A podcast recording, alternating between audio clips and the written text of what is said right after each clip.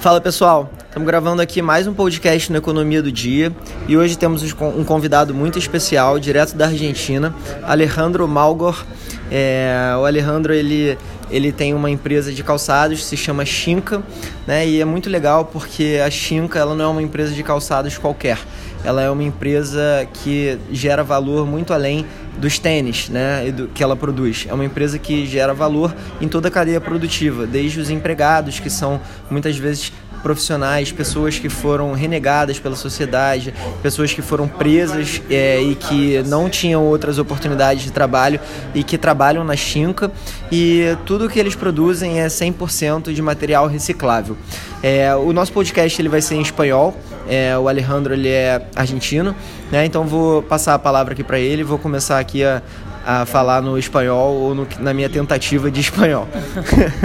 Entonces, Alejandro, mucho gusto tener conocido te, y, y, bueno, uh, es, es, un placer. Si puede, por favor, contar un poco de su experiencia, uh -huh. la educación, su visión general, un poco de, de, de Chinca también, los valores. Para nosotros de Brasil creo que va a ser muy productivo. Uh -huh.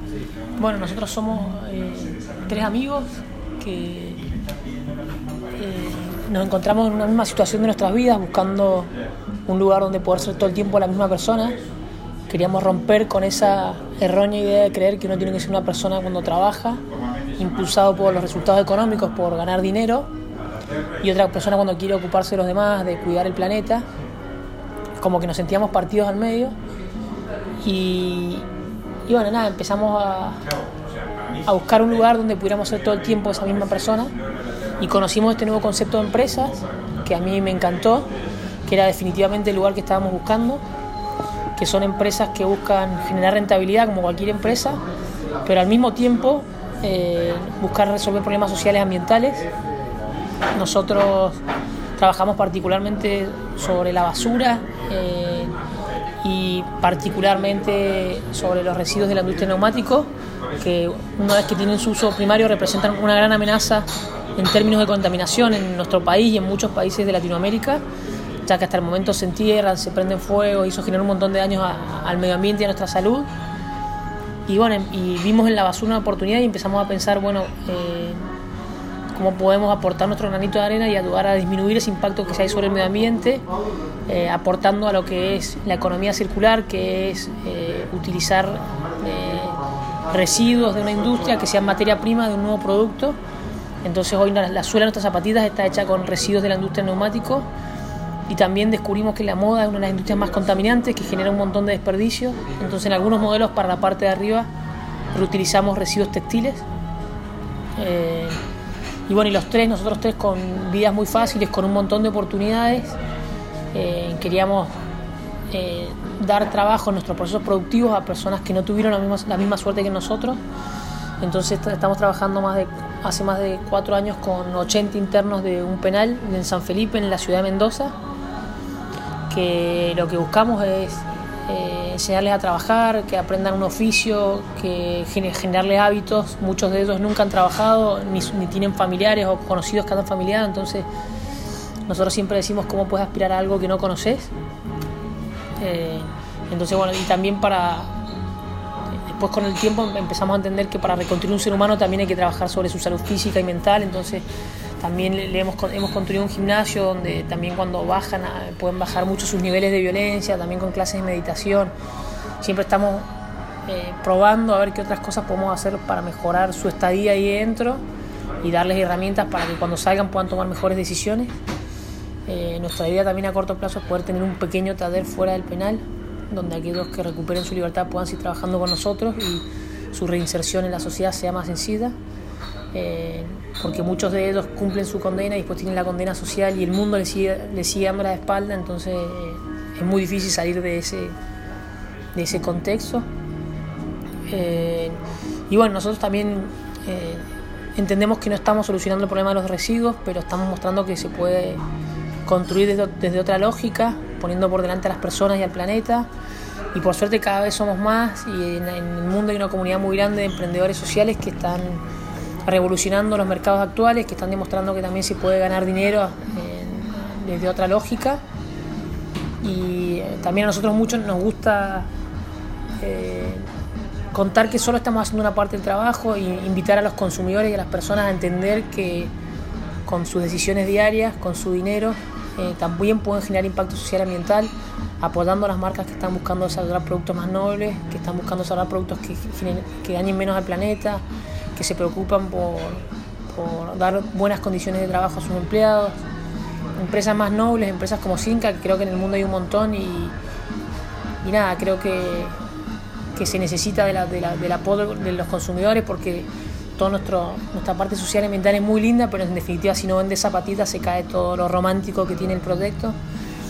Y bueno, y desde hace dos años vimos una oportunidad de negocio en empezar a hacer ropa de trabajo, porque muchas empresas por ley tienen que cambiar la ropa de trabajo a los empleados cada seis eh, meses.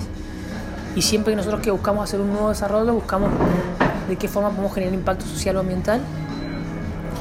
Entonces estamos trabajando con mujeres que viven en zonas rurales, que al vivir lejos de las zonas de trabajo se les dificulta conseguir un trabajo formal. Nosotros les acercamos el trabajo. Eh, muchas de estas mujeres antes de trabajar con nosotros eran víctimas de abuso o dependían económicamente de sus maridos. Y bueno, se empiezan a independizar económicamente, pasan más tiempo con sus hijos, los hijos les va mejor en el, colegio, empiezan a pasar cosas muy buenas. Entonces, bueno, nosotros buscamos generar alianzas con las empresas para que compren su ropa de trabajo con nosotros y entiendan que con sus compras, que es algo que necesitan, también pueden hacer, generar un impacto positivo en la sociedad. Y nosotros siempre decimos que sin estas empresas que deciden ser nuestras aliadas sería muy difícil hacer realidad ese trabajo que elegimos hacer todos los días. Eh, bueno, no, buenísimo, buenísimo. Eso es una cosa que incluso en Brasil uh, tenemos un, un, sistema penal muy, muy rígido uh -huh. y es, una, es un tema muy complejo porque lo que pasa es que la, la, el cárcel uh, no tiene como una salida para las personas. Claro. E incluso hay mucho más personas que el cárcel comporta. Claro, sí, sí, bueno, bueno creo Lo que es un mismo en problema en. Latinoamérica. Seguramente. Eh, la- las cárceles están sobrepobladas eh, y, hoy trabajan como un depósito, o sea, muchos salen peor de lo que entran, Peor de lo que no se entra. reconstruyen ahí y la realidad es que hay muchos que no son ningunos santos, eh, pero bueno, Ya nosotros... tuve, ya tuve problemas con, con, con algún de ellos que, que ha trabajado en, Sí, en a ver, Chinca.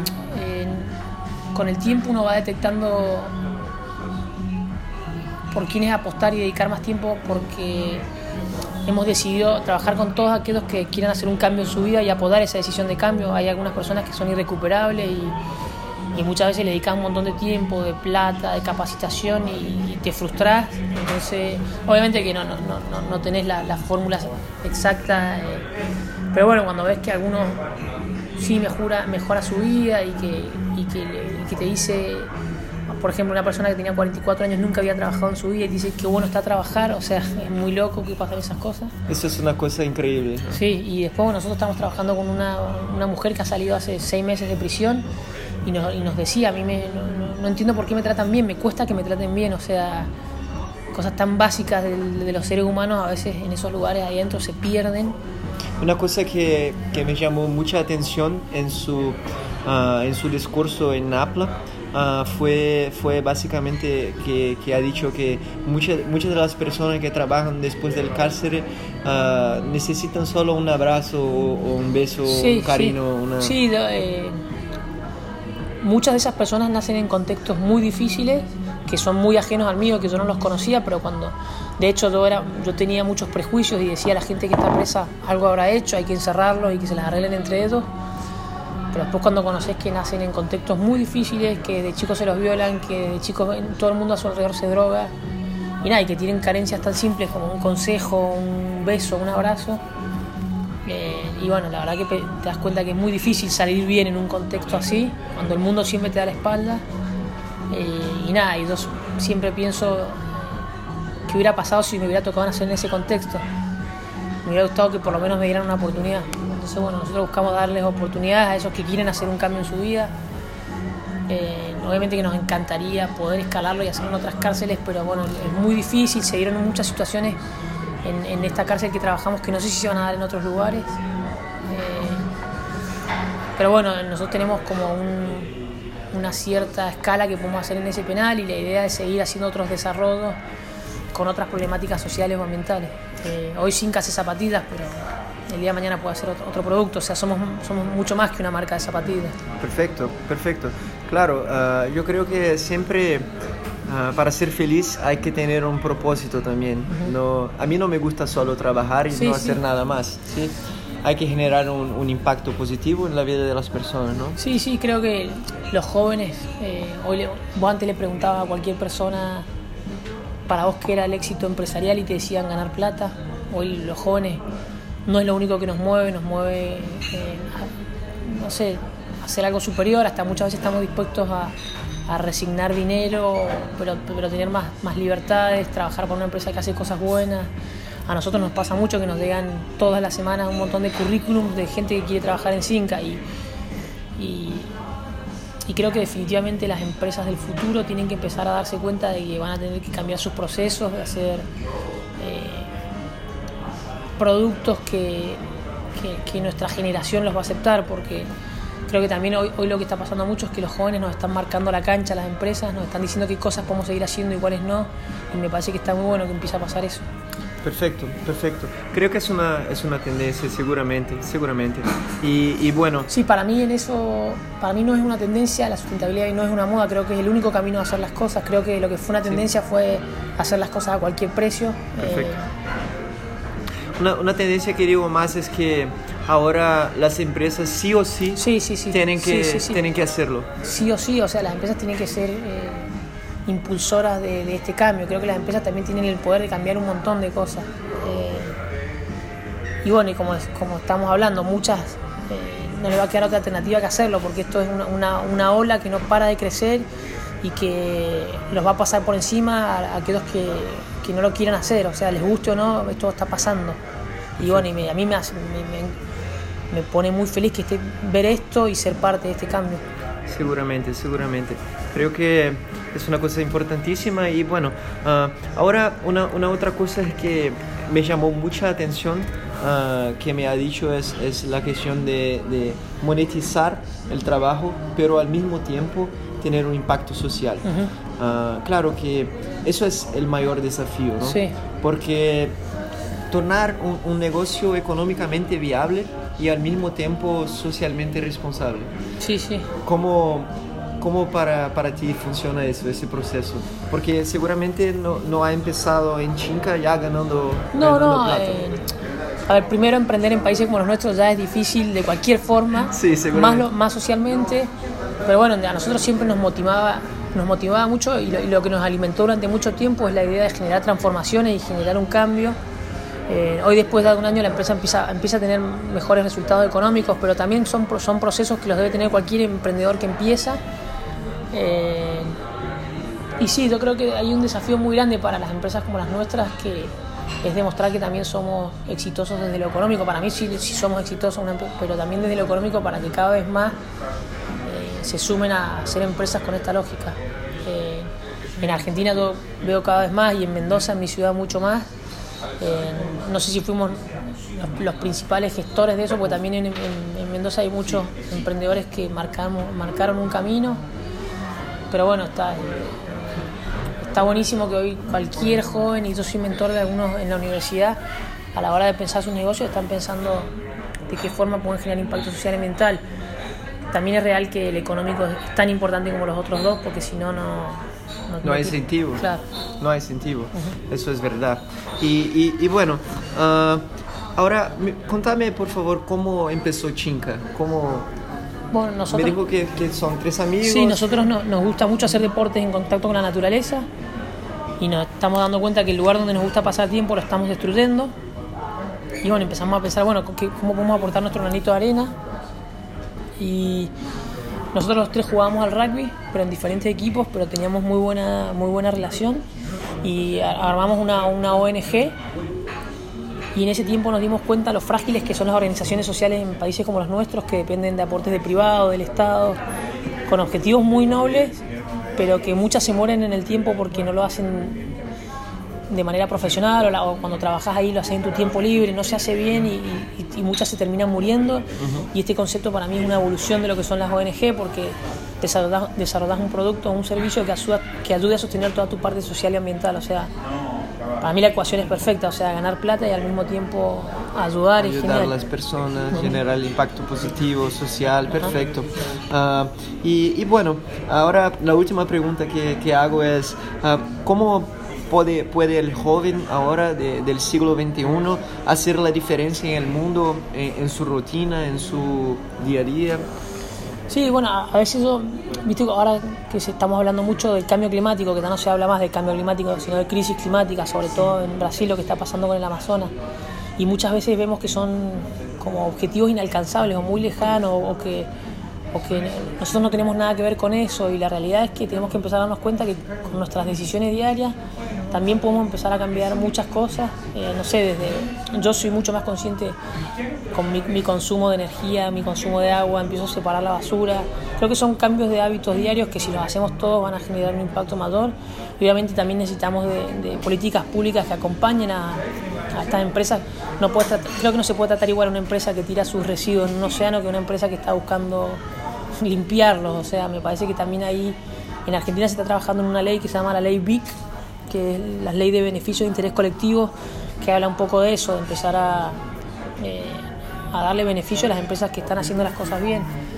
Eh, y las políticas públicas van a ayudar a, que estos cambios, que es lo que necesitamos, sea una revolución verde a escala y a, y a una mayor velocidad. O sea, acá necesitamos velocidad y lo que y lo que quienes tienen el poder de dar a esta revolución verde eh, velocidad y escala son los negocios los mismos que nos, nos trajeron hasta acá también tienen la posibilidad de, de, llegar a esa escala perfecto yo incluso ahora ha, dicho sobre sobre políticas públicas y, y bueno en Brasil el problema mayor también es que las políticas públicas muchas veces no son tan organizadas, ¿no? Y no son bien pensadas. En Brasil muchas veces el, el, interés político está adelante de, de, de, la ley. Entonces, por ejemplo, había un, un proyecto de ley en Brasil que que eh, los, los sorbitos. Sí, sorbetes. Uh, sorbetes. Sorvete. Sorvete. é, canudo, galera, tradução. Mas, é, pero sustituía los, los sorbetes y, y bueno, uh, por, no, se prohibía los sorbetes plásticos en Brasil. Uh -huh. Y bueno, eso de un solo uso. es excelente. Sí. Pero lo que pasó fue que uh, con la prohibición no tuve como un incentivo del gobierno y sí. nada y las personas empezaron a consumir más, más vasos de plástico. -huh. Entonces no, no adianta nada. Sí, sí, creo que esas cosas hay que acompañarlas con eh, educación. Creo que dan, en los colegios debería haber una, una, una materia que sea educación ambiental. Seguramente. Eh, Como hay que, ahora en Italia. Bueno, Italia, está, sí, va, va, va, a pasar. Y por un lado necesitamos políticas públicas y por otro lado los ciudadanos tenemos que dejar de, de esperar que, los, que los, los, políticos nos resuelvan todo. Nosotros decidimos dejar de ser espectadores y, y, y pasar a ser actores. Claro. Eh, la verdad que la, lo que permite las políticas públicas es hacerlo, que más gente lo haga, pero bueno, hay que empezar a hacerlo. Eh, nosotros también tenemos que dejar de esperar que los demás nos den las soluciones a todos y empezar a hacerlas nosotros también como ciudadanos. Perfecto. Alejandro, muchas gracias por la conversación. Un placer. Por un, placer. Eh, un abrazo grande a todos los hermanos brasileros. Que nada, es un país que me, que me gusta mucho porque creo que es gente muy buena onda y alegre y ojalá que, que siempre sean así. Nosotros tenemos mucho para, para imitar de ustedes. Eh, siempre hablo de que nos, a nosotros en Argentina es tango y ustedes son eh, la samba, alegría, nosotros somos más la música depresiva, no sé. Pero bueno, me, me cae, me, me, cae muy bien la, la gente brasilera, así que les mando un abrazo ahí a todos. Muchas gracias, Alejandro. Pessoal, muito obrigado e até a próxima.